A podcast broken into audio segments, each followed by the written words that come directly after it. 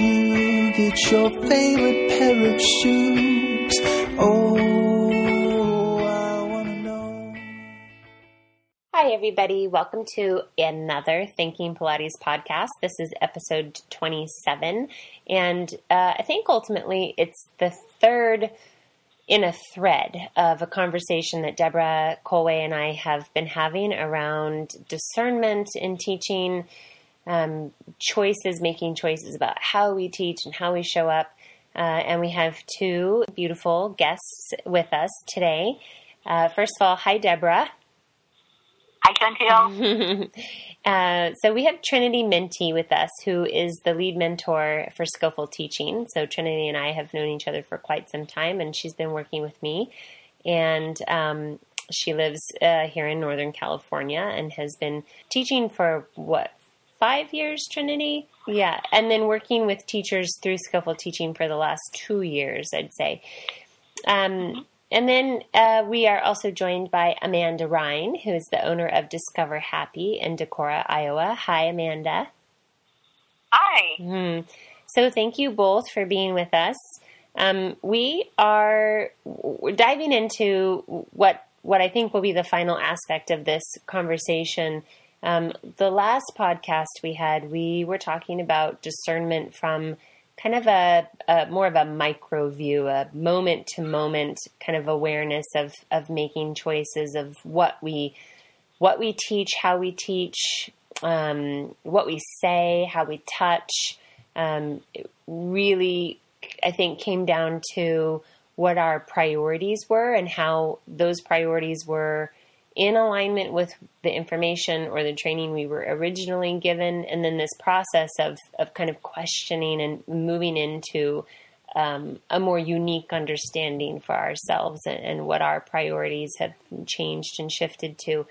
But really, from a from a kind of session by session or class by class, you know, moment uh, to moment perspective or context. And today, we're just broadening the field a little bit to talk about how I think fundamentally it's about how we change as human beings over time. I mean, I we can't not talk about that, but specifically how we change and we evolve as teachers over time and the moments in which we are required to discern the direction we want to go, the kind of teacher we want to be, um, and what that looks like, and, and how we can either, you know, Deborah and I were talking about the difference between being compelled uh, to discern and to change, which is a conscious, uh, conscious effort. It's a conscious awareness. We make a decision to move in a direction, or sometimes we are propelled uh, to discern and change, and and we end up someplace else,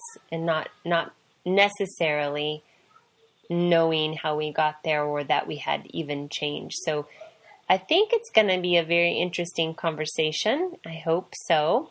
Before we get any deeper, I want to let Trinity and Amanda just um, introduce themselves briefly, say a little bit about kind of where they are in their teaching path, and then I'm going to hand it over to um, Deborah because she has uh, kind of an interesting, valuable insight on this uh, topic that we were we were chatting about earlier. So, Trinity, would you like to jump in and, and just say hello to everybody for a moment? Uh, sure. So I um, have been teaching for, I think, actually right between four and five years, and I took my training with you and another teacher. And um, since then, I've, you know, of course, tested out and taken my PMA.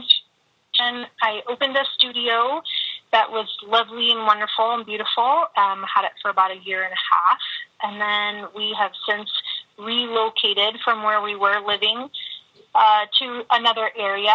And so I am uh, currently not teaching with any regularity, um, and I'm probably in that moment of some uh, substantial discernment, and. Um, and I've been working with you, like you said, which is such a wonderful opportunity to not only do I get to teach bodies, I get to uh, work with teaching teachers at you know at some level, and that is really amazing and wonderful, and offers me an excellent opportunity to continue to grow um, for who I am as teacher. Mm-hmm. You know, it hadn't even occurred to me that you are in a massive, massive phase of discernment and change and and redirection, um, which makes me even more excited about your contributions to this conversation because I think you you have you were propelled into this.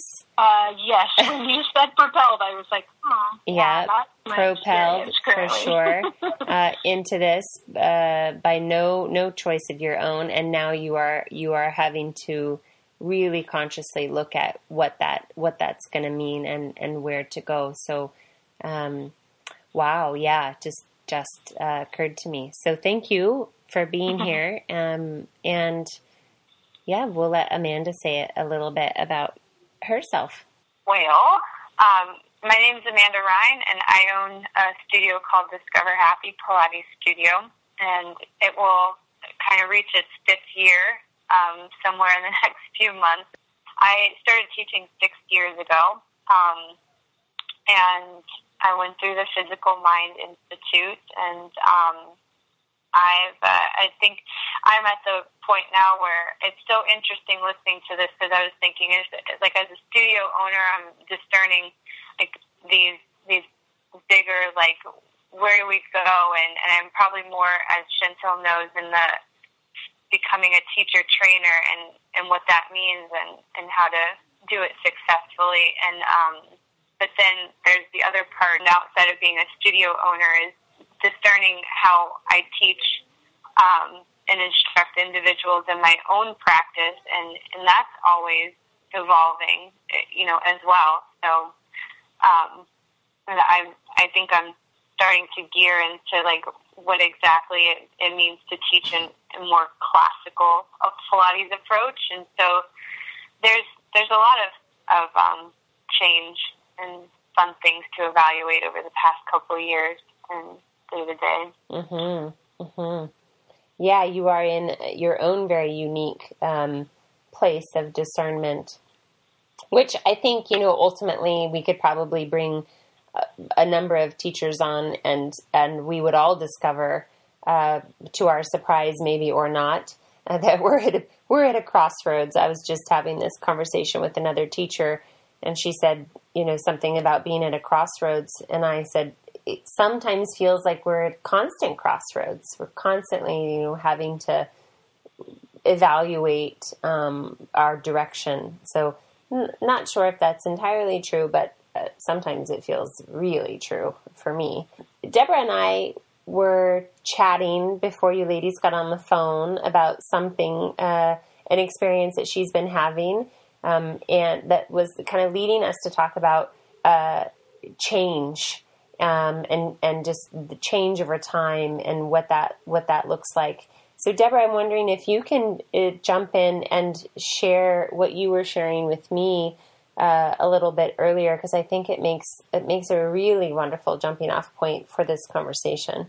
What I had been contemplating before we got on the phone uh, was something I had written down after our last podcast at some point, and just sort of put aside and I went back and looked at my notes, and this is what I had written, which was I just said, uh, the world is a very big place, and it's time to let go of the idea that any one of us can actually own anything or hang on to our position.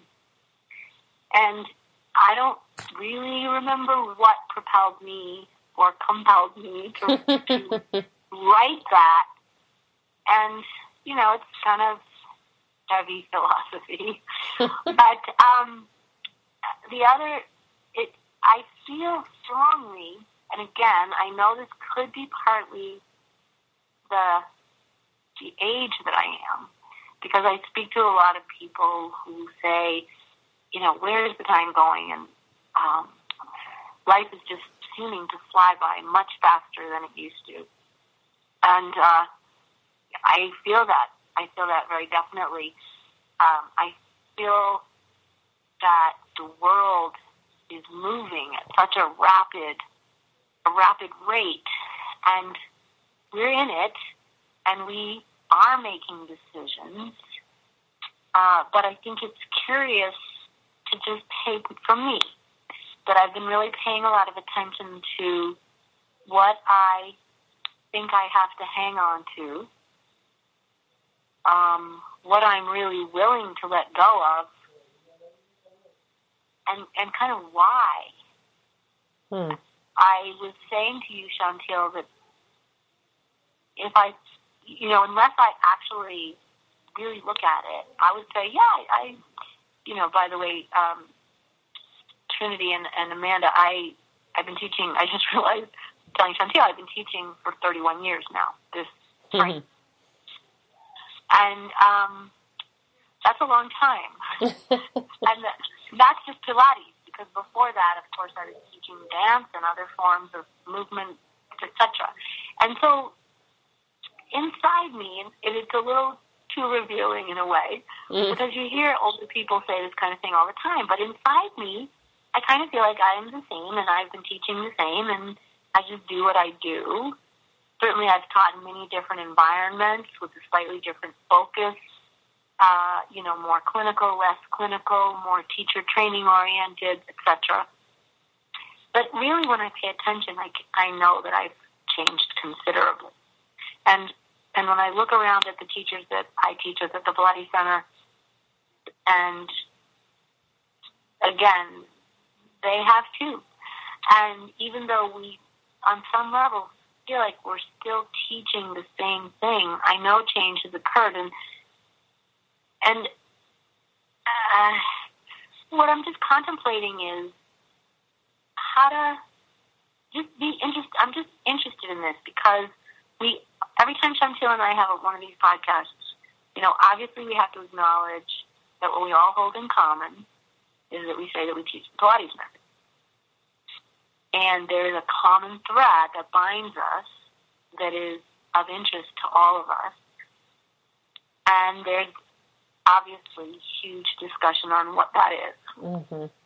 Um, and so we we all have that in common, and yet we're constantly talking about the differences. And I was telling Chantel that there is definitely the part of me that has huge respect in the method as a form, the logic, the clarity, the beauty of it all. And yet my environment the people that I teach doesn't always, um, you know, it's not always the most beneficial to teach that form in a way that somebody looking at me from the outside would think that I was teaching that form. Mhm. Um, I don't think I could do what I do now as well as I do if I hadn't committed the years to the form. But I also think that I wouldn't teach the form as well as I do if I wasn't a person who was also very committed to the to a lot of eclecticism as well. Mhm.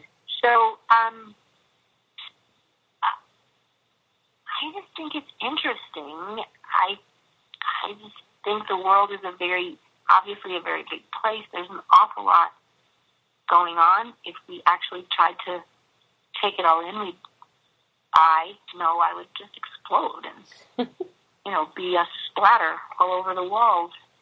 And, and so I, I, um,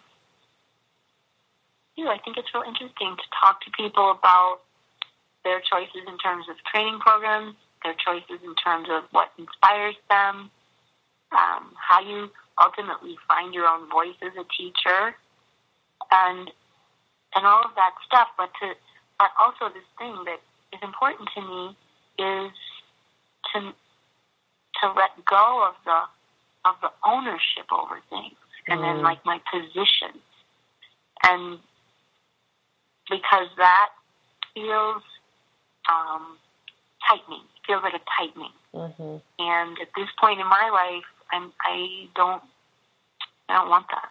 Yeah.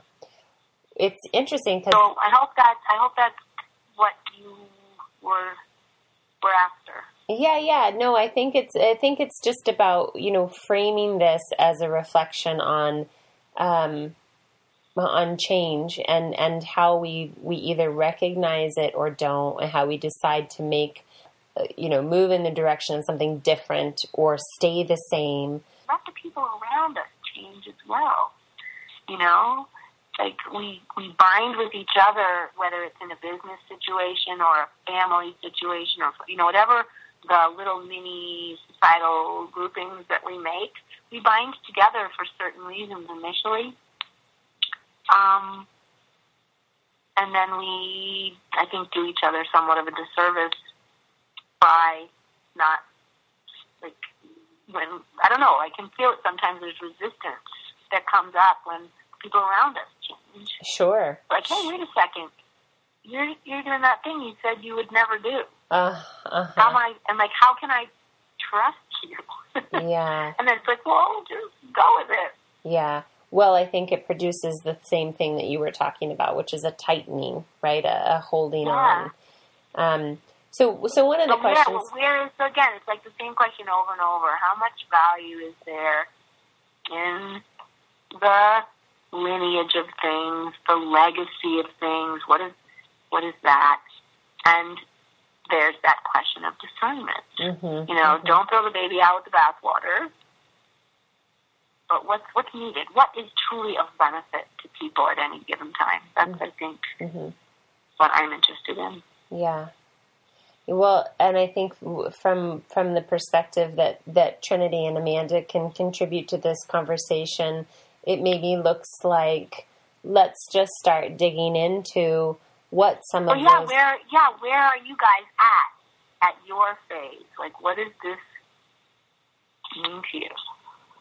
Yeah, yeah, and and uh, you know uh, what's your take on it, but also can you can you identify or share moments of you know recognize moments of discernment that you've had in this kind of scope. Um, and what's that look like? Because one of the things we were talking about briefly was when there's, you know, what it looks like when there's resistance, and Deborah just touched on that. Um, and I know from conversations with Trinity that she's kind of in the thick of that. So, you know, Trin, I'm gonna I'm gonna ask you to to to Yeah. be our first, um, you know, to go first and and and to say like, what do you think about all of this? And you know, can you identify other moments of of uh, shift where you've been kind of in a big way confronted with um, discern discerning uh, or not? Maybe it's more subtle. Like, what's your take on it? Well, I, I have a couple of thoughts. Um, one is, you know, maybe a maybe it's larger, not so subtle. Like, you know, when you're teaching and you're making your moment to moment decisions, and how are you going to teach? And then when you get new information, how do you incorporate your new information into your teaching, especially if you've been teaching it very differently leading up to your new information. But I, where I want to begin is when I first opened my studio, I had a conversation with you, and which I at the time thought was about pricing. How do I how do I price?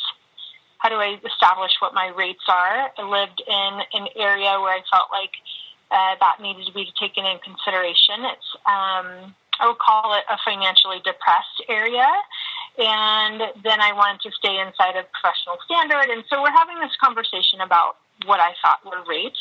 And you said to me, um, well, how do you want to teach? And at that moment, I thought, well, what does that mean?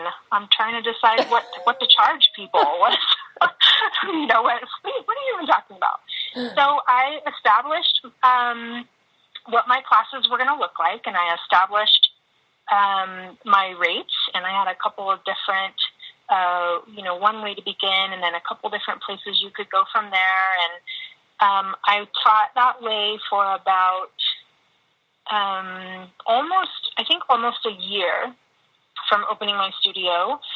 And then all of a sudden, it was like a light switch went off to me because how it was working, I was not loving. It was too confusing. It was convoluted. People will come and say, How do I get started taking Pilates with you? And I had all these different options for them. And, you know, their eyes are glazing over and they don't wholly understand what I'm saying. And so in that moment, it was so clear and simple to me. Oh, this is not how I want to be teaching, and it and it didn't have anything to do with the rates, but the rates are affected. This, you know, what kind of class are you offering? So from there, I switched everything and I created this beautiful straight line between point A and point B. So um, it worked beautifully. It was it was just lovely. It was exactly how I wanted to be doing it, and um, when you know new students would come in and they said, "How do I get started?" It was this simple explanation. You you do this, and then you do this, and you do this, and they could just take their intro package, integrate into a class, no no fussing, or you know more private sessions if that were the case, but mm-hmm. no fussing. So, um, and I think that's what you're talking about. So that was for me a larger, kind of a larger discernment that didn't, um, that I wasn't wholly aware of when I first was opening my studio, and that just it was like a light went on, and it was very clear to me that uh, what I was doing was not what I wanted to be doing, and I wanted to change it in these ways. Um, but it did take some time. It wasn't obviously wasn't clear right away. Mm-hmm. It was I was looking at I was looking at it from a from somewhere that wasn't wasn't beneficial. It wasn't going to show me the way to that question of how do you want to teach. Mm-hmm. Mm-hmm. So that that is what came to mind anyway when Deborah was speaking about um, about you know how you about discernment and about um, you know about change and how the people around you also how the people around you are um, you know is it okay with them that you are making this change and then are they gonna you know have a judgment or something to say about it? Well that's that's very interesting i think uh, because when Deborah mentioned that relationship, I was not thinking about the relationship of, um, which is ridiculous, right? Student to teacher, or as the studio owner who's making those decisions. Obviously, as you change, you're deeply affecting those people who you are teaching, and of course, um, you know there there's a, a, an impact, and and sometimes there's a lot of resistance, and I I've you know been in that position and I've talked to a lot of teachers who are totally paralyzed into staying in a not so great feeling mm-hmm. situation because they are uncomfortable with the potential outcomes of what mm-hmm. you know what effect their changing um, will have on you know on their students or the people who come into the studio um, yeah it's it's a it's a big one.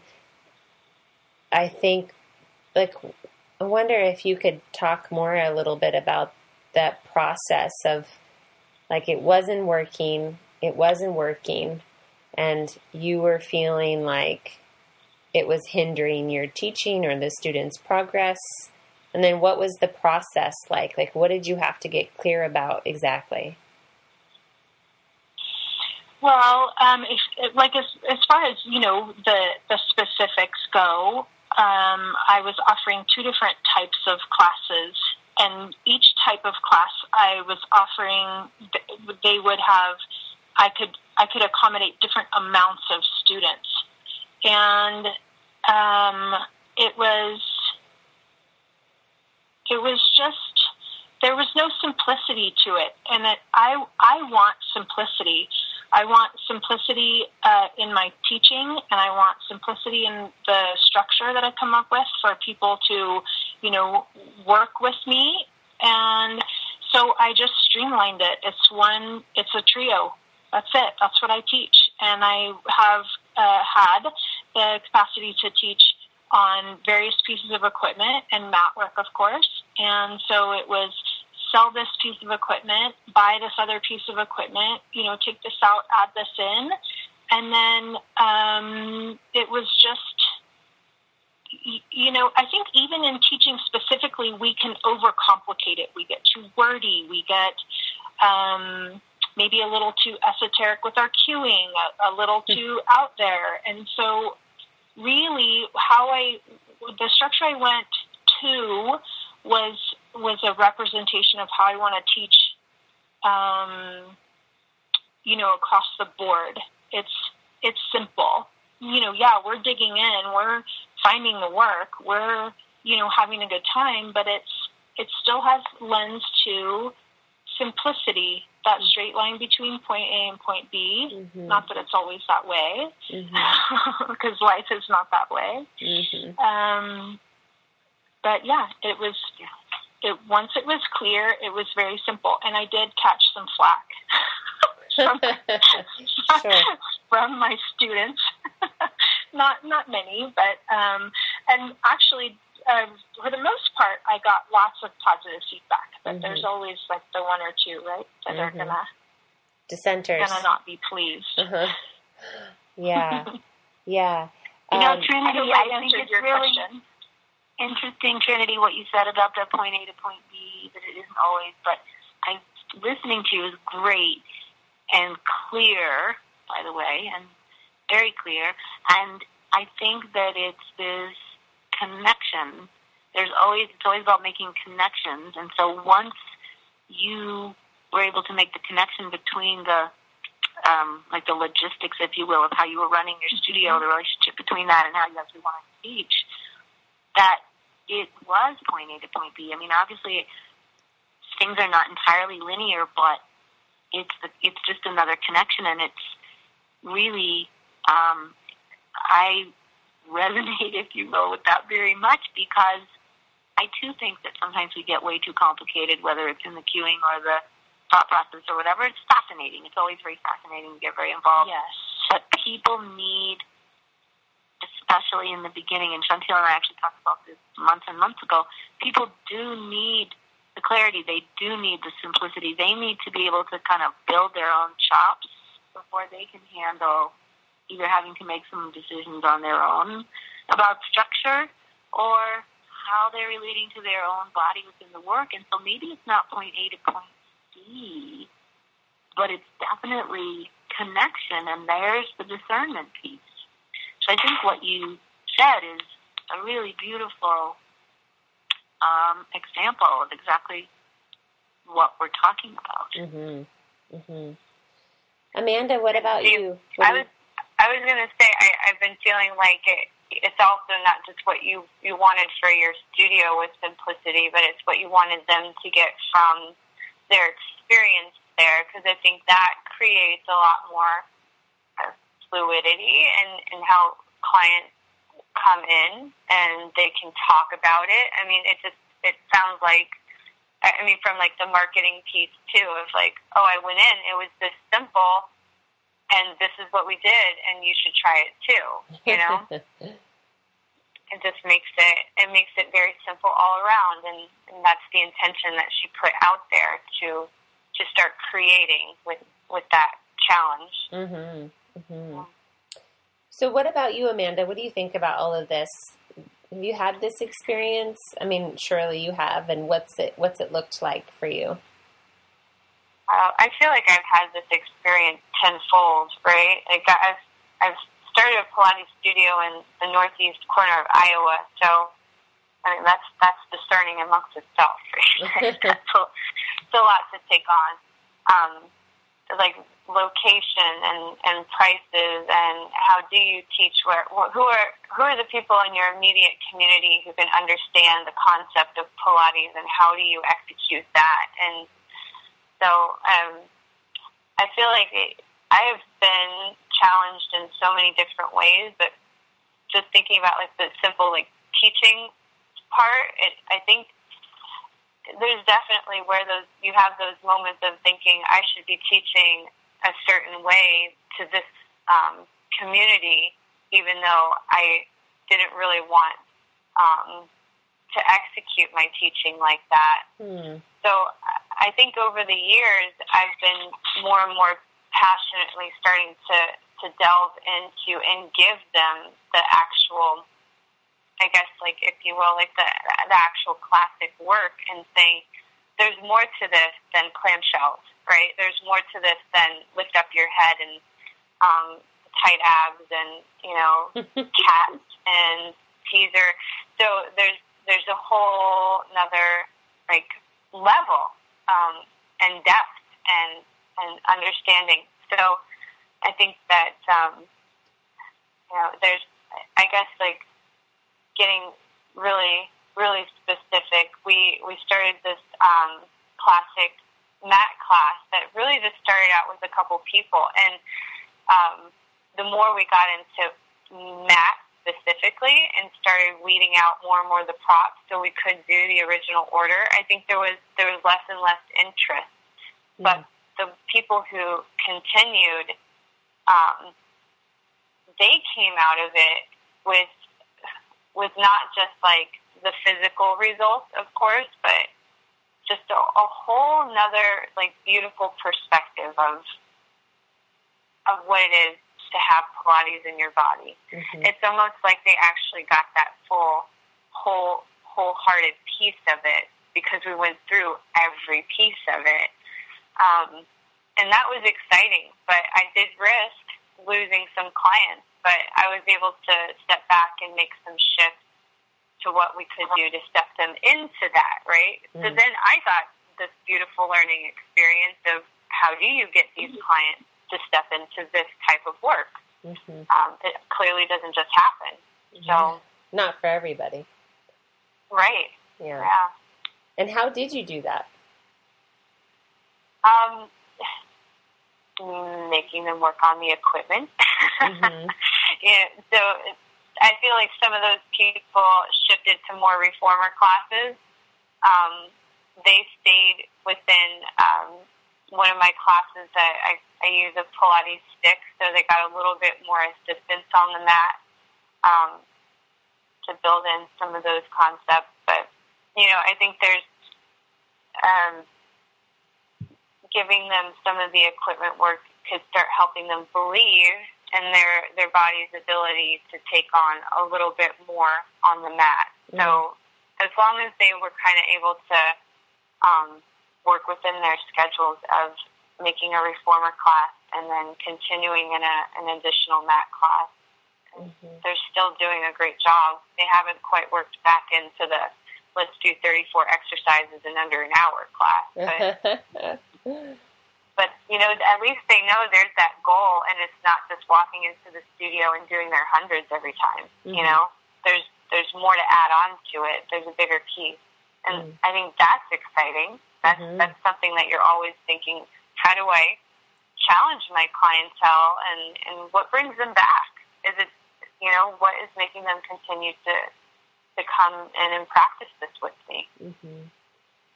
One thing, Amanda, I think is so interesting that we hadn't even talked about, which is this moment where you were uh, propelled into a way of teaching that was not compelling to you, right? That these two things were actually uh-huh. at odds. And then how do we discern where to put our focus?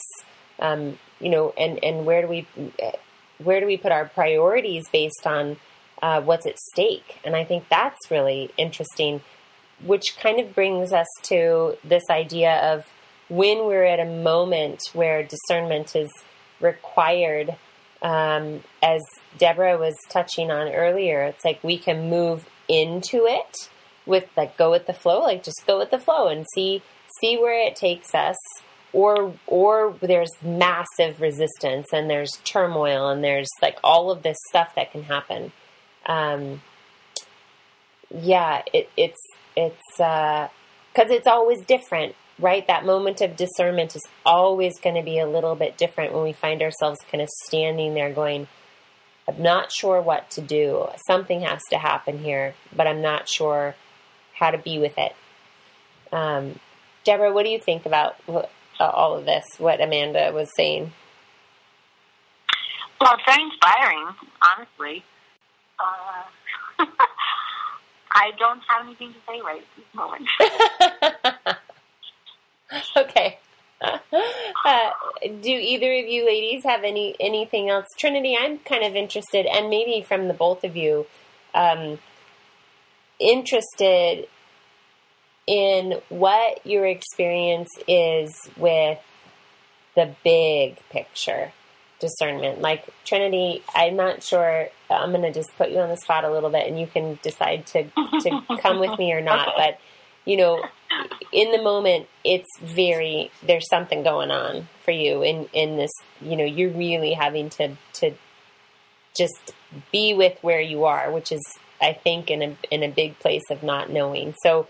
What do you mm-hmm. like? How does all of this relate to that, to where you are, and, and trying to decipher how to what to move toward, right? Uh, yes, and I, I'm not sure how much you'd like me to divulge here. It's totally up to you. Um, anything, I, am open. What's that? I'm anything. Up to um, you. So everything. I am living in a new community, and it is uh, very welcomed and lovely. But um, I lost my home and my studio to a wildfire last year. And so I had thought about leaving that area for some time, but it's never made sense for one reason or another. So here we are in this new area, albeit this was not how I wanted to come here, but uh, here we are. So, so there, there's that piece. That's the piece that really uh, propelled me um, to change everything that I was doing because the choice was taken away. So, um, I'm interested in helping my family integrate here, so that's my main focus. And in the area I was living before, there wasn't a ton of other Pilates. I think in our whole county we had, I believe, three teachers, including myself. So here I am. Do I open another studio? Do I try to work in somebody else's studio? And of course, I work with you um, for skillful teaching. Do I focus on that? Do I um, try to do all of those? Uh, you know, how do I find the clarity when I feel like I've kind of been, you know, put into a box and then shaken up and then put, and then just emptied out somewhere else? Mm. So, um, yes, that is that's my current um, experience right now. Is all discernment and what direction do I go here, go from here, I really do feel most like myself when I'm teaching. So I feel mm. a little untethered at the moment because I'm not teaching with any kind of consistency. I mean, I'm teaching here and there and I'm teaching in a different capacity, but I'm not actually making the words come out and watching the bodies move and mm. um, that type of teaching. So, how to recreate, how to keep doing what I'm doing but allow it to look differently? Or do I try to recreate exactly what I had there? Is that going to fit in in this community? Um, and I, and to be honest, I haven't quite landed on on my exact on my exact direction, but I'm in the thick of that work right now, mm. um, trying to discern. It's it's my it's a daily daily experience for me mm-hmm.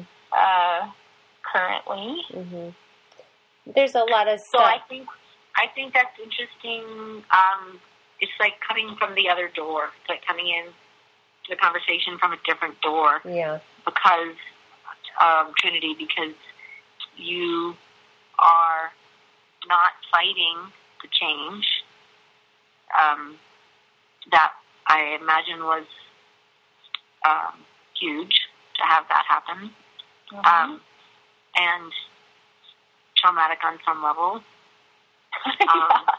Um, yeah, and so it's like you're you're not able to really you can't hang on to structure right now. Um, mm-hmm.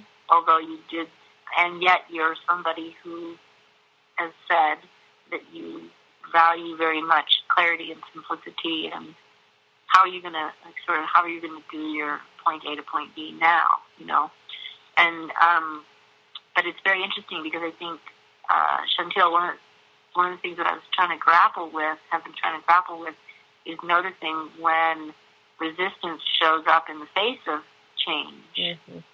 and how that literally feels. Um, I don't, I don't know, Trinity. You're not. I don't. I don't think you're resisting. I think you're really, um, like honestly entering the question and not and not resisting the um, the the you know the lack of structure, the lack. I don't know you very well, obviously, but um, you know, it's just it's different. It's like a different door. Yeah, it's very interesting. Yeah, you know, some that's a good way to that's a good way to look at it. Actually, it's actually helpful because I do feel open to the change, and I do feel that, um, or I know that you know, resistance is futile, but there, it's. Um, the, uh, the, you know those little little ways of looking at it and little changes in perspective are always helpful for when I do feel very resistant and you know occasionally a little bitter. um, And then it made me think of too, Deborah, what you said in the beginning of the call about not really owning anything yeah, that uh, that kind of tied into when you were speaking in the beginning of the call. Really made me think about my current situation, and yeah. not just the material aspects of it, but the um, whatever it was that I had cre- created before. I did. I, I, you know, I can't hang on to it any identity. longer. It's not. Well, it's an identity issue, mm-hmm. right? Mm-hmm. I mean, on the one mm-hmm. hand, you know, we love that Chantel says how do you want to teach? Like, bam, who do you want to be? Mm-hmm. How do you want to teach? And that that can be some kind of a framework for answering a lot of questions for ourselves. And yet, um, so there you are, you're not teaching. know? Well, yeah. yeah, but then, but that question doesn't just get asked once. Exactly. I think during the course of our careers as movement teachers, you know, that's a that's question that question. you can. Yeah, that's that's a question you can ask and and find yourself asking yourself, and maybe even you know your colleagues or peers over continually over and over and over again. How do you want to teach? And it changes, which is uh, comforting in a strange way. That it's not gonna just stay exactly the same. Well, you know what's fascinating to me, and then I want to bring it back around to Amanda for a moment, is it, not that this question is like the question, but because I think what happens when we, even when we're not resisting, that not knowing, not having a not having a clear path in front of us, and really having to go through the process of discerning and not knowing is really uncomfortable right? I mean, mm-hmm. it can be really uncomfortable, even when we're totally open to it. It's uncomfortable. Mm-hmm. Um, mm-hmm. But what feels it, it kind of exciting is what happens when you ask the question, or maybe, and I'm assuming I know that this is true of uh, all really any valuable question. Like, what kind of how do I want to teach when I'm not teaching, right? And Trinity, you have you have clearly answered that question. You know, it's come up in other conversations. Like, I want to teach by being involved with my family more, integrating them. That's my teaching, right? That's that's mm-hmm. how I'm showing up and being of service. And I think that's expression. It's your expression. Yeah, it, and it's not yeah, it's not tethered being, to. How I, are you expressing your your human self? And does it have to look like you're in a Pilates studio? Right. No. You know, no. it's all it's a, huge, it's a huge, beautiful question. Mm-hmm. Um, it, I just have to say, I was just reading this article, um, some old teachings by Pema Chödrön, and she has this comment in there where she said, um, people are more afraid. It was a it was a talk on fear. There's many of those. People are more afraid of uncertainty than they are of physical pain. and uh, you know, I just got, you know, so. Uh, but I don't. I don't feel. I I feel strength coming from you, Trinity. Amen, sister. The, yeah. it's true. Because you know, there's many people who wouldn't start any of the like accepting that there's a discernment process when they're challenged. They might just stick with staying staying within that space because either choice is uncomfortable, really. Stepping into something that you know will be better, or sticking sticking with the the more challenging situation. Yeah, yeah. So what what what from you, Amanda? What do you think about all of this? Like, what's and and we're gonna we're gonna wrap up, ladies, because we made a commitment to ourselves to to keep keep uh, honor our time. So, um, Amanda, do you wanna do you wanna speak to this kind of bigger idea of discernment? I mean, what comes to mind from our conversations is this transition for you into teacher, trainer, and mentor. Um, but I don't know if there's something else that feels like it's kind of coming up around this larger context.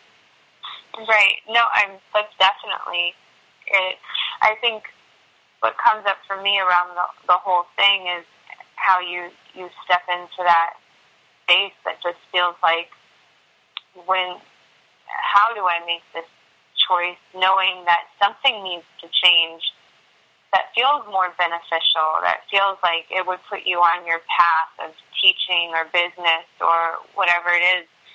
Um, I don't know. I think that those are some of the most, uh, those are the most like beautiful times for you to sit and and figure out like, obviously there's something not not benefiting you, right? So then you have to dive into that and what that means and what is it um, I think looking at that bigger picture, and for me, wanting to create a very like a very um, nurturing studio to the new student.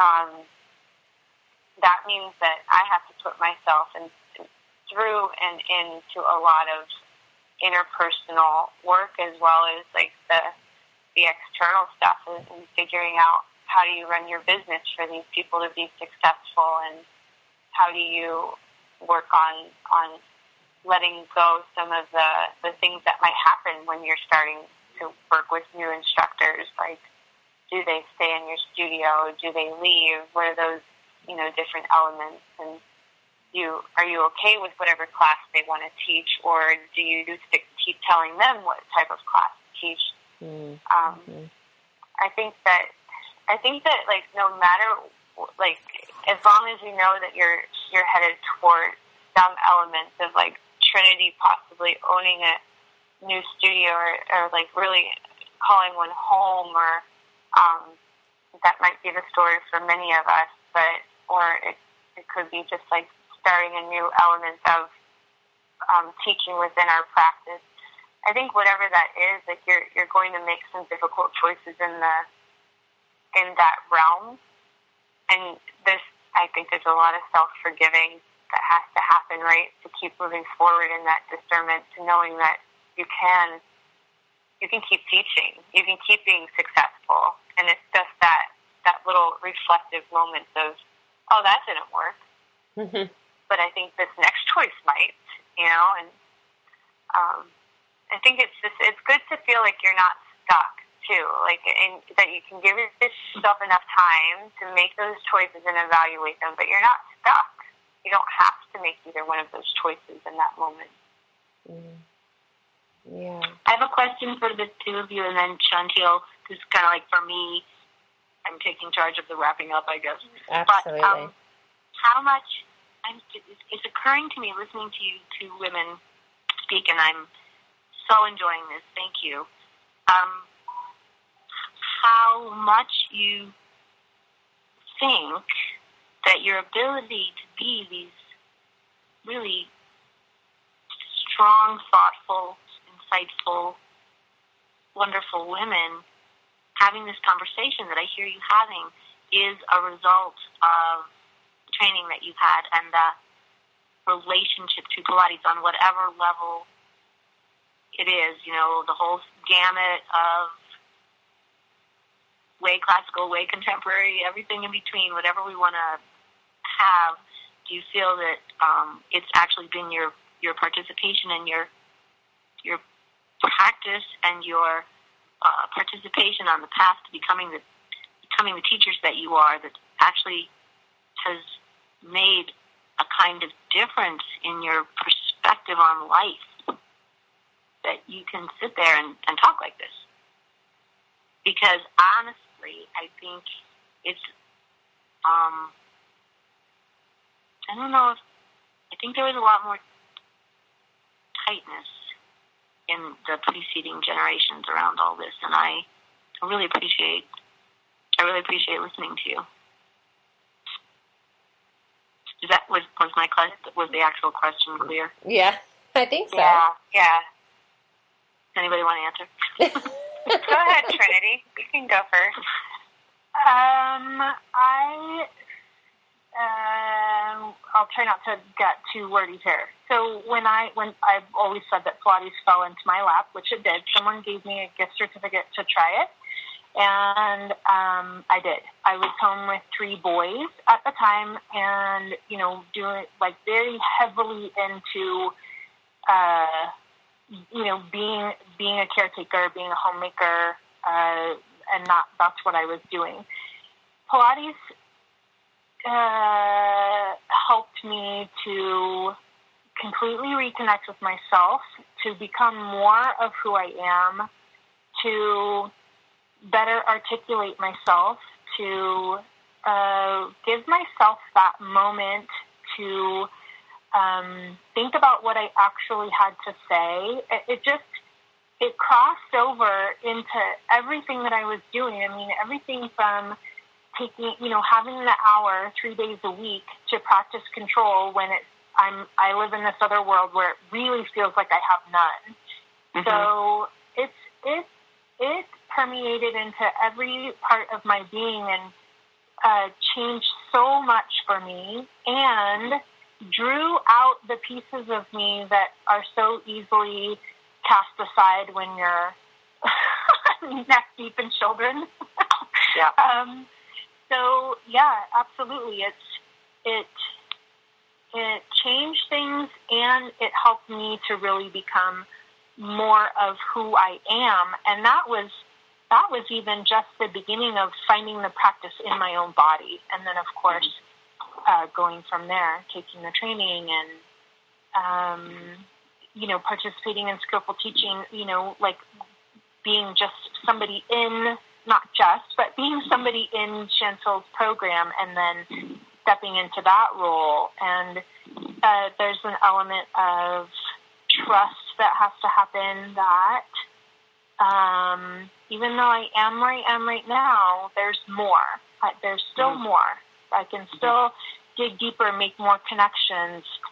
So, mm-hmm. um, absolutely, this it really did change my life in all the most amazing, beautiful ways that I didn't even know were possible. Mm. Yeah. How about you, Amanda? Um, I think for sure my my training um, affected the way I've developed myself as an instructor and, and made these choices now.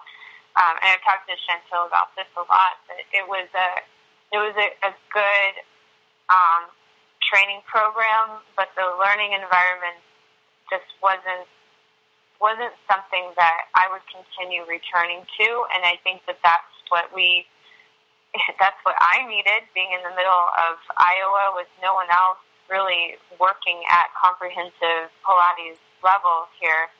Um, I had lots of questions and moving bodies for the first time. Um, I grew up dancing, and so when I started going through Pilates training, it was just like it just felt like home. It felt like a lot of the things that Trinity said that you you gain a lot of yourself back um, in that moment. But I think uh, because because of that and having so many good examples from that part that point forward um, of how studios have been run or partnerships or classes that like I really, really started to delve into anything after that. I spent six months in the same studio, all 500 hours. So it was, um, it felt very sheltered. It felt like I didn't have any other perspective. So I think that definitely is filtered into to how I'm trying to make choices. Plus, being in, in Iowa in a place where there never was a Pilates studio um, before has left left me with this like blank canvas. Like, well, how do you do this? How do you do this here? Um, how do I do it by myself? You know, and and when new people start coming into the studio to teach yoga or something else, it, you know, how did those experiences um, influence my clientele? So I think my training for sure um, made me made it really very clear on the path that I want to go to possibly avoid. But the work itself, Pilates itself, you know, is. Um, so here's my example today. I've had I've had this client work with me for almost two years now, most likely, and she just went to California to hang out with uh, in-law, and the in-law was really into fitness, like almost bikini model fitness competition person. So they would do extreme circuit workouts and things like this. And it's not something she's not familiar with, but she's on a on a good stretch, probably in my studio between two to four times a week. Um, so when we were in the middle of doing like an ab series today, and she was telling me about the circuits and yada yada yada, I said, "So did you guys try any Pilates classes?" And she said, "No, no, she's never done it. She she teaches, you know, spin and all these like extreme exertion exercises." And I just said, "You know what? She sounds really strong, but I feel like when you avoid things like Pilates."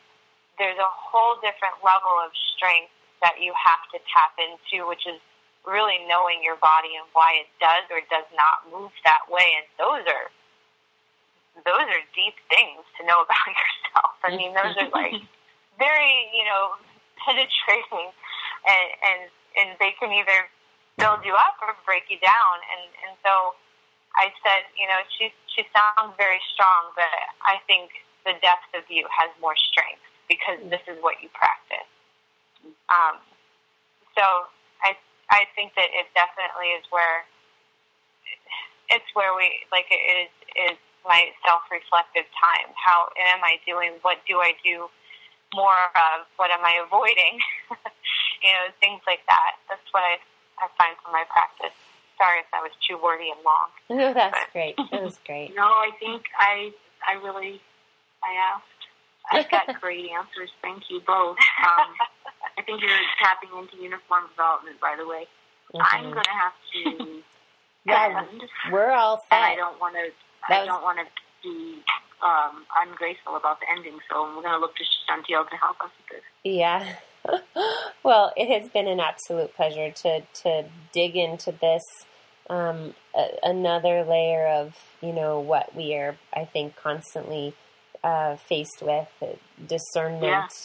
Um, and very interesting to think about those ways in which we are compelled or propelled into these moments and how we can be with the uncertainty and the not knowing and how discomfort is not necessarily a bad thing, right? And, and it's, it can be there even when we're not resistant and it's all juicy and it's all great to be talking about in the context of teaching. And I, thank you both for joining us and being so vulnerable and open to this topic and sharing with us. And um, yeah, Deborah. Can I say one more thing? Yeah. Mm-hmm.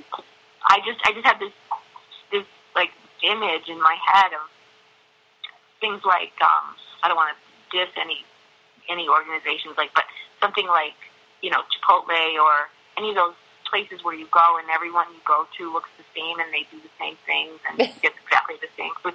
And I was just thinking how, I mean, if I go to Trinity's or I go to Amanda's studio, you know, I know that I'm going to walk in and there's going to be that familiarity that there always is when you go to a Pilates studio anywhere. You kind of feel like, oh yeah, I know where I am. Mm-hmm. But it's so, but I can you know, just I started, I just was listening to both and thinking how there would be, it would be wonderful because it would be your expression and your your take and your process. And I really want to end my talking by just telling you, Amanda. I don't know if you know this, but uh, you know, I studied a lot with Eve Gentry, and she shared with me that when she felt like she finally came into her own was when she left New York City and went to Santa Fe and was away from the whole kind of modern dance scene mm-hmm. um, and found herself. She already was an amazing choreographer, etc. But the work that a lot of us will, you know, know of when we think of Eve Gentry, she developed that, you know, out in the boonies. yeah.